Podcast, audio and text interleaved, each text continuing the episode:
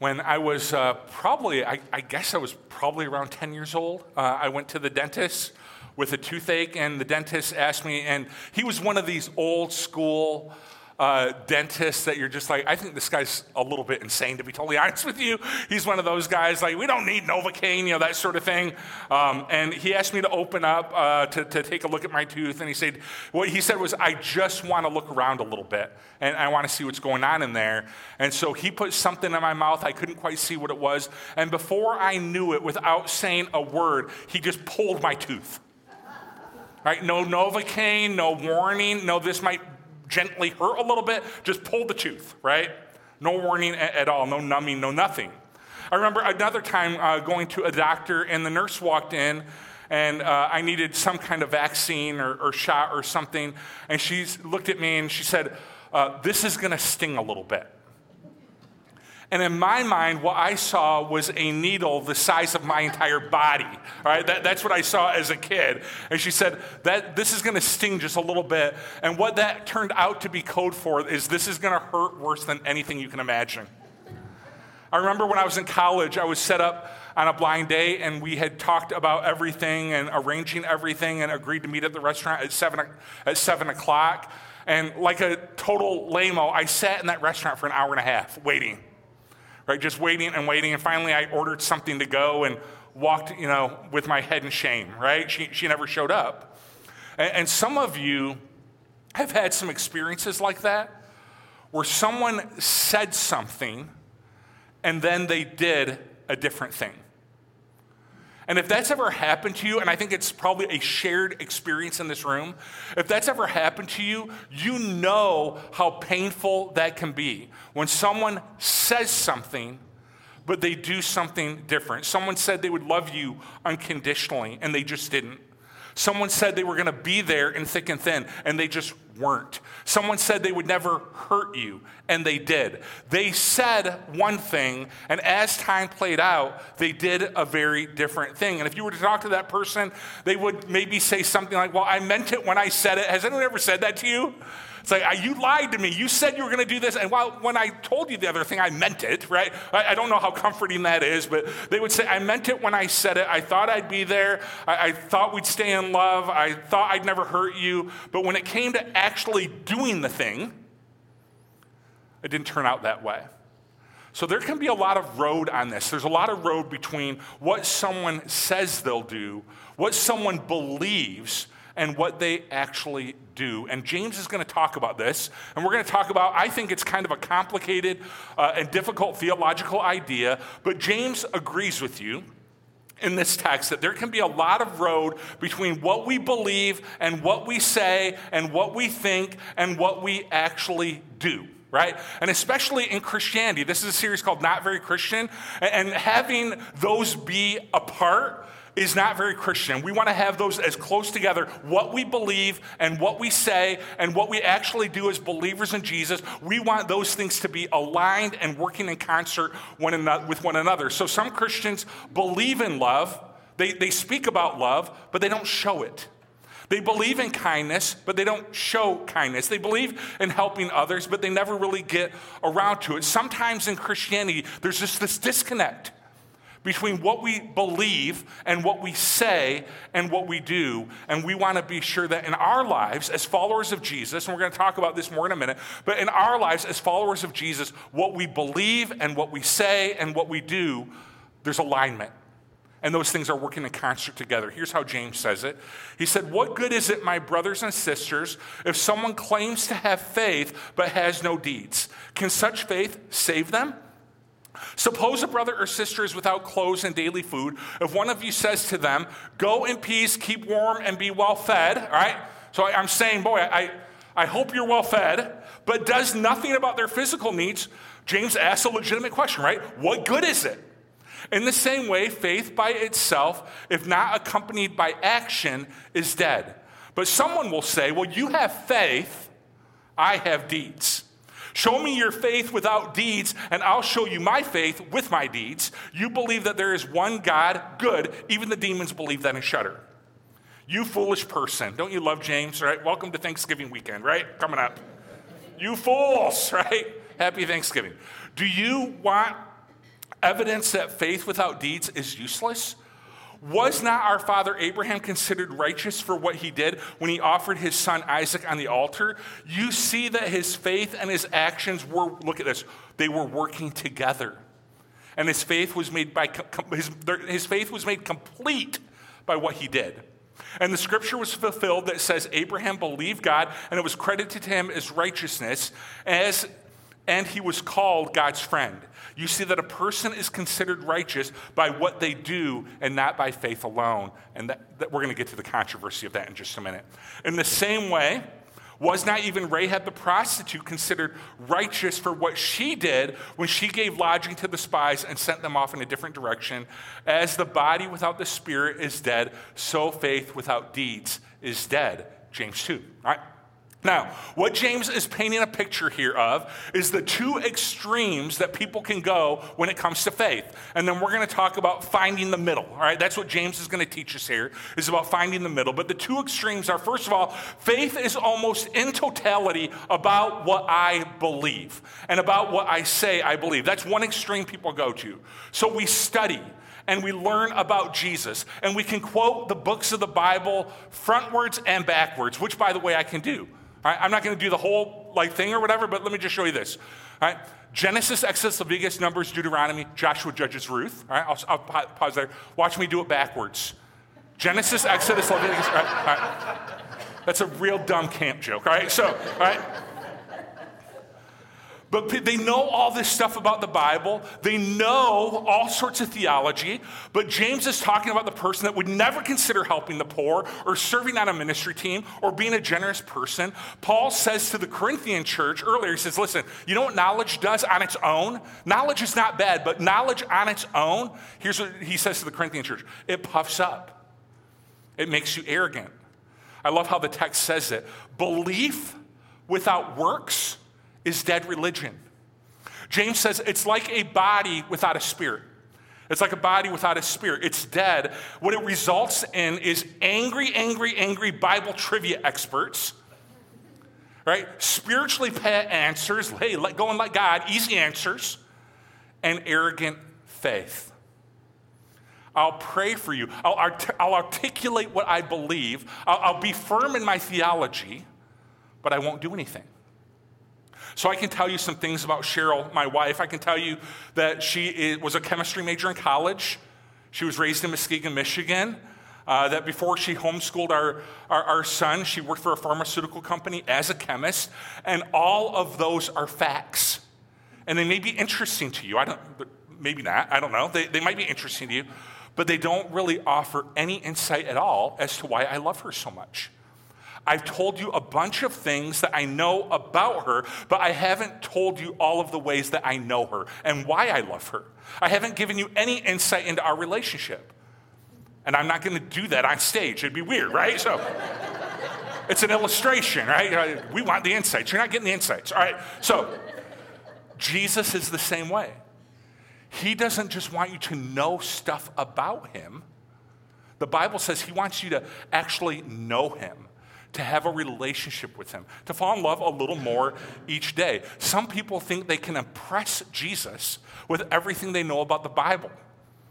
He's the author of it, He's not impressed. Right? He is the Word become flesh. He wrote the book. He knows more than you. He wins every Bible trivia competition. So, Christianity on its own is not just about what we know. The other extreme is that, all right, so it's not about just what we know. The other extreme is that then it's about what I do. It's about my good works. And so people like this, they serve and they give and they keep track of their religious deeds, but they don't really know Christ. They, they, are not prayers. They're not in the word. They're, they're not doing that sort of stuff. Jesus said about this group uh, one time that many will say to me on the day of judgment, Lord, Lord, did we not prophesy in your name and in your name drive out demons and do all of this good stuff? Didn't we do things in your name? And, and they're all very impressive. And Jesus says, Away from me. Why? You remember what Jesus said in that text? I never knew you. He says, You did all this stuff, but the relationship never really existed. I told you this story a few weeks ago, but if you'll indulge me, it, it is one of my favorite stories in the New Testament. Someone teased me one time about that. I say that every other sermon about different stories, but um, this legitimately is one of my favorite stories. So let me tell it again. But Jesus told a story one time about a son that asked for his inheritance early, and he, uh, his father uh, was very wealthy, and he said, "Just give me my money now." So the father did that, and he took the money and he spent it. He engaged, the Bible says, in wild living. All right, and pretty soon a famine strikes the land. He loses all of the money. The market went south, right? High inflation, all that stuff, right? He loses his money, and then very quickly after he loses his money, guess what? He loses his friends. He's penniless. He hits rock bottom. And finally, he finds himself working uh, as a pig farmer in the area. And he thinks to himself, man, even my father's servants, even his slaves, are treated better than this. I'm going to go home and I'm going to ask dad for a job. And he goes home and he says, when his father sees him, he runs to his son and throws a huge party for him. And here's the difference the son thought he'd be a hired hand. The son thought his value was in his contribution. The father knew he was his son. And I think that that is a really good story about how we view ourselves sometimes. That we view ourselves as hired hands. That this is my contribution. This is what I do. These are my works. Jesus, let me tell you all the stuff that I can do as your employee. Have you seen my resume? And there's certainly an element of the faith where God is our master and we are his servants. But I can tell you the totality of the New Testament would teach that God wants a relationship that goes beyond that with you and I. He wants a relationship like a father has with his children. You are more to God than your contribution. You, you are more to God than hired help. You are his child. I went with a mentor of mine back way back years ago uh, during my internship. I went with a mentor of mine to visit this older lady in a nursing home. She was near the end of her life, just sweet Christian woman. She, she was uh, going to be dying soon, and for whatever reason, she was just hanging on and uh, she, she didn't pass, didn't pass. And so this pastor, mentor of mine, and I went in and we're like, you know, how are you doing? What's going on? I'll, I will never, ever forget this conversation. It marked my life. She said, I'm scared.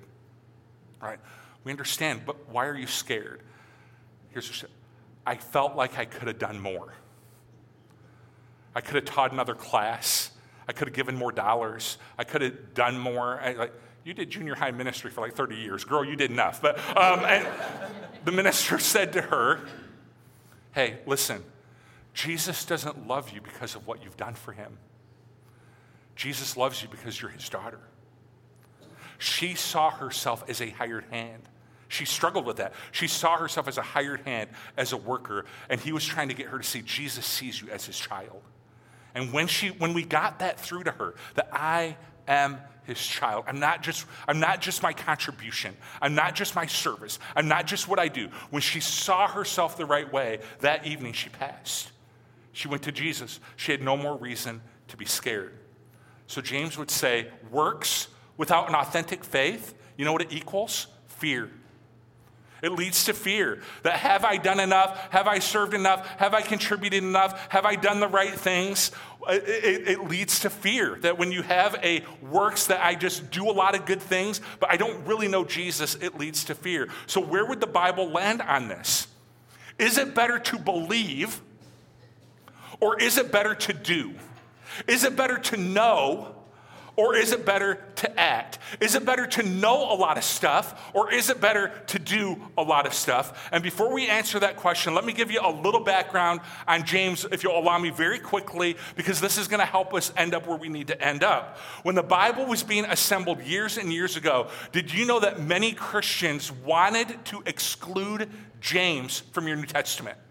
Right? This was a huge debate in Christianity about whether or not James should even be included in your Bible. And most of the debate was because of chapters like we're reading right now, that some of the early church fathers felt like James contradicted the rest of the Bible, specifically the parts of the Bible that say we are saved by the grace and love of Jesus alone. They felt that James uh, really uh, contradicted parts of the Bible like Ephesians 1 7.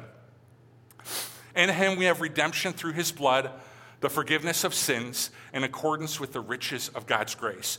Uh, it contradicted things like John 3:16. For God so loved the world that he gave his one and only son that whoever believes in him shall not perish but have eternal life. And then James is in verse 24 is saying, "You say that a person is justified but you see a person is justified by what he does and not by faith alone." And they felt like James, James, what are you doing? That he was advocating this work-based righteousness that we're saved by what we do uh, uh, that James was hanging out on the work side of the equation, and I totally disagree. I, I think people misread James a little bit because they don't they, they forget the very first verse uh, of the book of James, and here's what he says: James, a servant of God and of the Lord Jesus Christ. To the 12 tribes scattered among the nations. This always blows me away, by the way, because James and Jesus were brothers, right? They, they, they, they were brothers. Same mother, different fathers, right? So um, they, they, they, were, they, were, they were half brothers.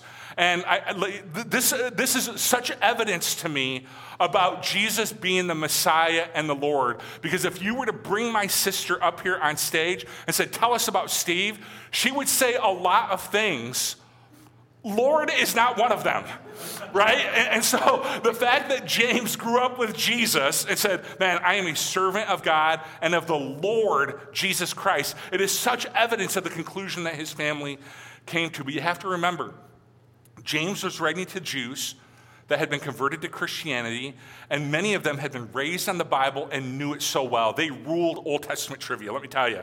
Some of them had a tendency to swing to the belief side of the equation. Um, it would not be unusual for a, a, a Jewish person that grew up going to school to be able to quote the Pentateuch Genesis, Exodus, Leviticus, Numbers, and Deuteronomy word for word. It wouldn't be that unusual. Now, Genesis, Exodus, impressive. You try memorizing Leviticus, right?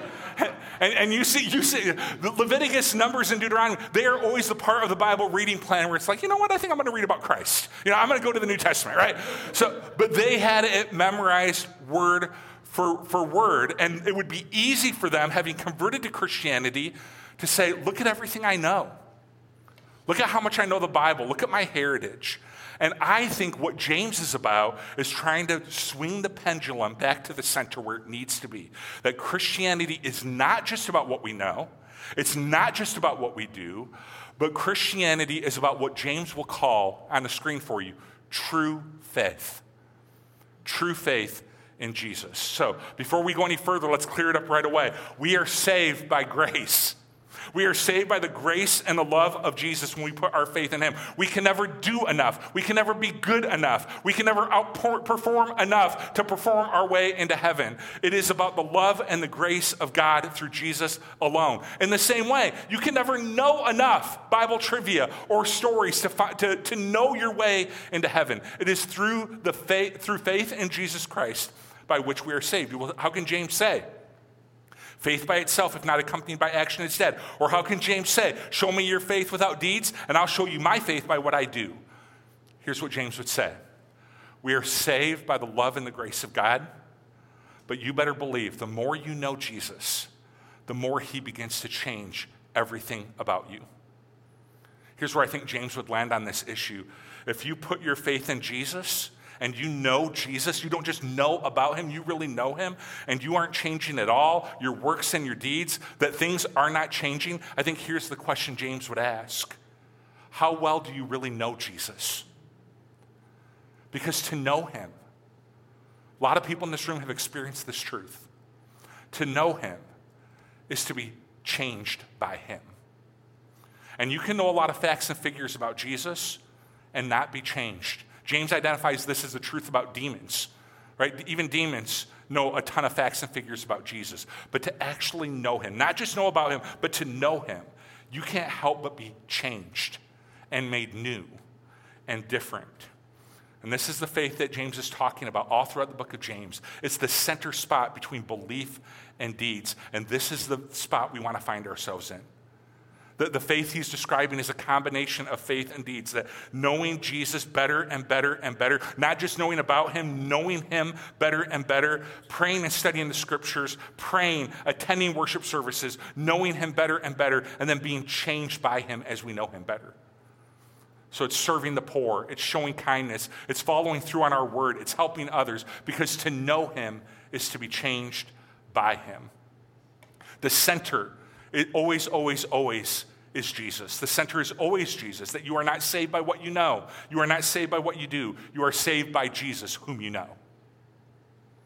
You are saved by Jesus, whom you know. But you better believe Jesus, through the power of his Holy Spirit, will change you and make you new and change your actions.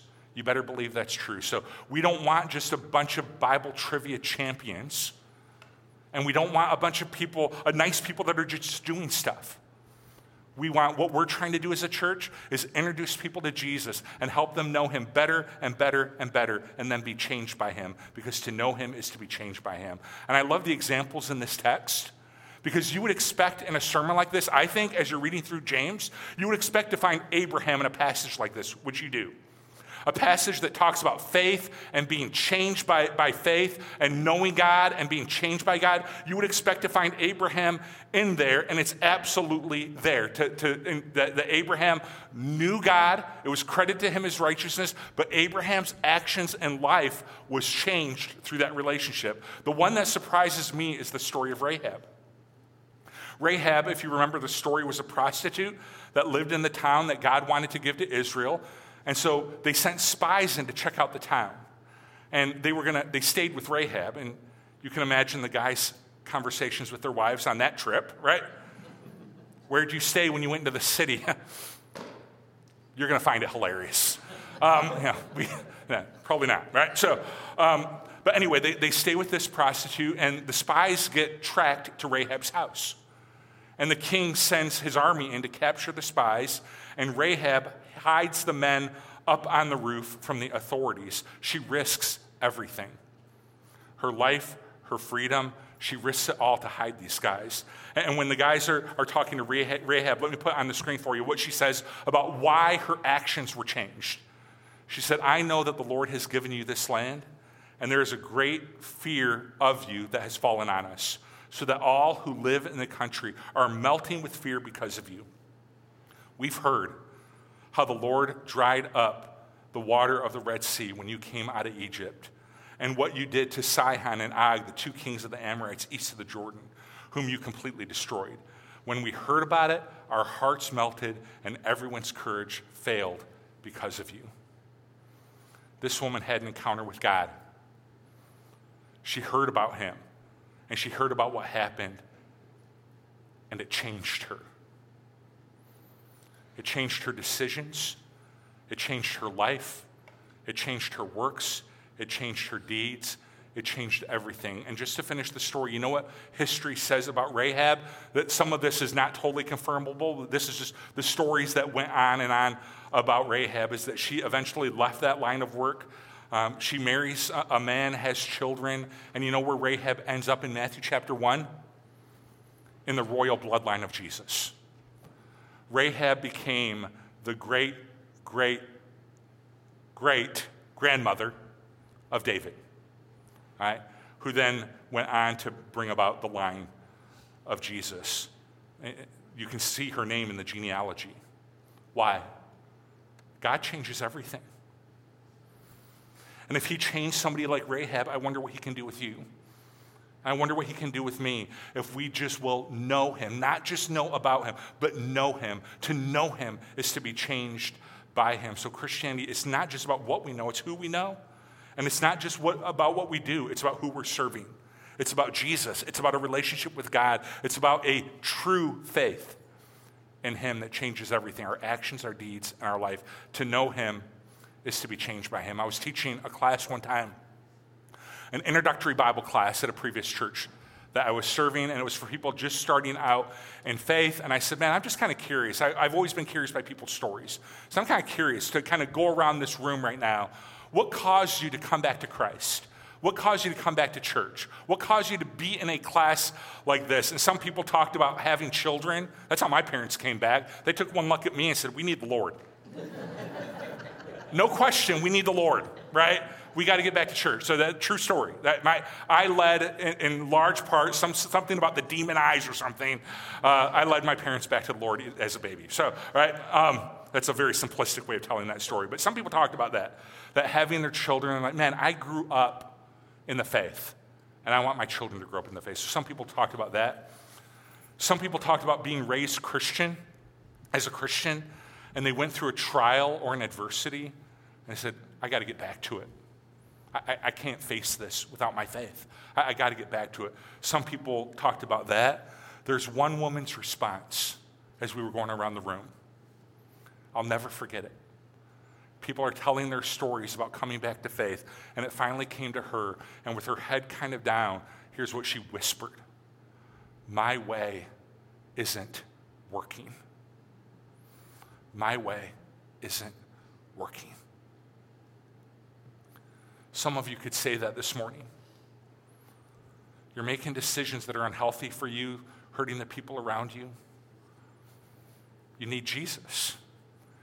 To not just know about him, the stories and the facts and the figures, but to really know him. And to put your hope and your trust in him, because there's one thing I know to know him is to be changed by him. And all of us need to be changed. Our works, our deeds, our lives, they need to be changed. And Jesus is the way to accomplish that. There is something about knowing him that results in change. I've seen it again and again and again. And there's something about, about knowing Him that causes what we believe and what we do to be in, what we believe to be in alignment with what we do. So, this kind of ugliness that we see in our culture of, I believe this, but I do this, there's something about Christ that just convicts us of that, helps us to overcome that. And so, what we believe and what we know becomes what we do. And that is a very beautiful thing for the people of God. So, as a people, we believe in grace, but in Christ, we learn to show it. So, so there's alignment between what we believe and what we do. We believe in love. In Christ, we show love. We believe in the truth. In Christ, we live out the truth. We believe in Jesus. In Christ, we live out the Jesus way. And so, Christ, this is so important to him. If you ever read through, read through the Gospels, when uh, some of his toughest sermons were like, well, I, I think I'd be fired after that sermon, just some of those sermons were about hypocrisy and people who were living without alignment. He's like, man, the title of today's sermon is You Whitewash Tombs, right? That Jesus did that one time. The title of today's sermon is You Brood of Vipers, right? Point one, you're a brood of vipers. Point two, repent, right? Point three, come back to me, right? Th- this was what Jesus did. It was so important to him that his followers, yes, believe, but that their actions accompanied their beliefs. And so his Holy Spirit helps us accomplish that. And we want to, there's so little of this in the world. There's so little of this in the world there's so little of this in our culture. There is such a, a, departure from what people articulate, what they say, and what they know, and what they believe, and what they actually do. May it not be so of us. May we be a people who believe in Christ, but we live out the Christ way. We believe in love, but we live out the love way. We believe in grace, and we live out the grace way. We believe in truth, and we live out the truth way. Christianity will never be just about what you know and it will also never be just about what you do. Christianity will always, always, always be about Jesus, knowing Him, loving Him, and being changed by Him because He always changes us from the inside out. Let me pray for us. Heavenly Father, as we get ready to receive communion, may we be convicted this morning. If there's a lack of alignment, if there's a lack of alignment between what we believe and what we do. Would you convict us of that this morning, especially as we're getting ready to head into Thanksgiving? We're going to spend some time with some people in our lives. And may we not just believe grace, may we demonstrate it. May we not just believe love, may we demonstrate it. May we not just believe in you, may we show the you way. And so, right now, as we're entering into a season of holidays where that can be kind of challenging and hard, I just want to pray right now if there is a thing in me where, like, I'm like a whitewashed tomb on an issue, that you would convict me, you would convict us of whatever's going on where there's not alignment. Because alignment is important to you. And what we know and what we say May it be what we do and how we live. And this is so, I know this is so important to you that there be alignment. It's important enough that you gave us your Holy Spirit to convict us when it's not, to help us when it's not. And it was so important to Jesus that he spoke often about this issue. Let there be alignment in me, let there be alignment in us. It's in the name of Jesus we pray. Amen. Hey, we're going to receive communion uh, together right now. Uh, and it's an opportunity to reflect on Jesus and just uh, pray exactly what I just prayed that, man, if there's a lack of alignment, would you just convict me of that right now? As if there's a lack of alignment between what I believe and what I do, um, would you help me overcome that? And you can just spend some time talking to, talking to Jesus, and then I'll come back up and we'll receive communion all together as a church family. But this is a time for you to reflect and, and spend some time with Him. His body given for you his blood poured out. Jesus, we thank you for your grace. And we're grateful that there was total alignment between what you believe and what you did, especially on the cross and through your resurrection. We, we are so grateful that there was always alignment, so we can trust you.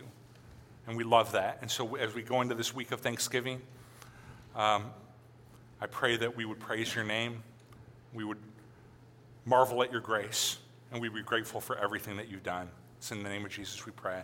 Amen. I mean, it is, it's kind of shocking that Thursday is Thanksgiving, right? like, is that, is that weird to anybody else, or life just kind of been, been going? So, um, we're gonna, we've got one last uh, uh, sermon in this series this coming Sunday, Thanksgiving weekend. We're to talk a little bit about that we're not, Christians aren't, we're not just known for kind of what we're against, we're, we're known for what we're for. And uh, we're going to talk about some things that we're for next Sunday, some things we can be thankful for. And so hopefully you can join us. If not, uh, have a great Thanksgiving, enjoy family and friends. And you know what? Eat too much. There you go. All right. So uh, God bless you guys. Let's stand and sing one last song.